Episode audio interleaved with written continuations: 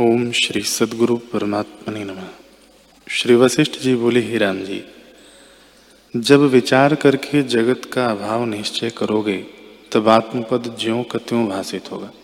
जैसे जब वसंत ऋतु आती है, तब सब फूल, फल और डालें देख पड़ती हैं, और एक ही रस इतनी संज्ञाओं को धारण करता है। वैसे ही तुम जब आत्मपद में स्थित होगे, तब तुमको सब आत्मरूप ही प्रतीत होगा और सब आत्मा ही भाषित होगा। हे राम जी, आदि भी आत्मा ही है, अंत में भी आत्मा ही होगा। पर मध्य में जो जगत के पदार्थ दिखते हैं, उनकी ओर मत जाओ।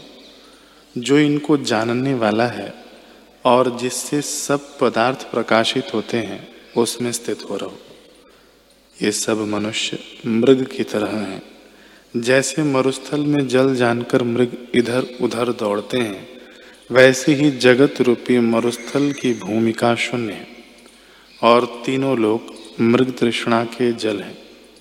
उनमें मनुष्य रूपी मृग दौड़ते हैं और दौड़ते दौड़ते हार जाते हैं।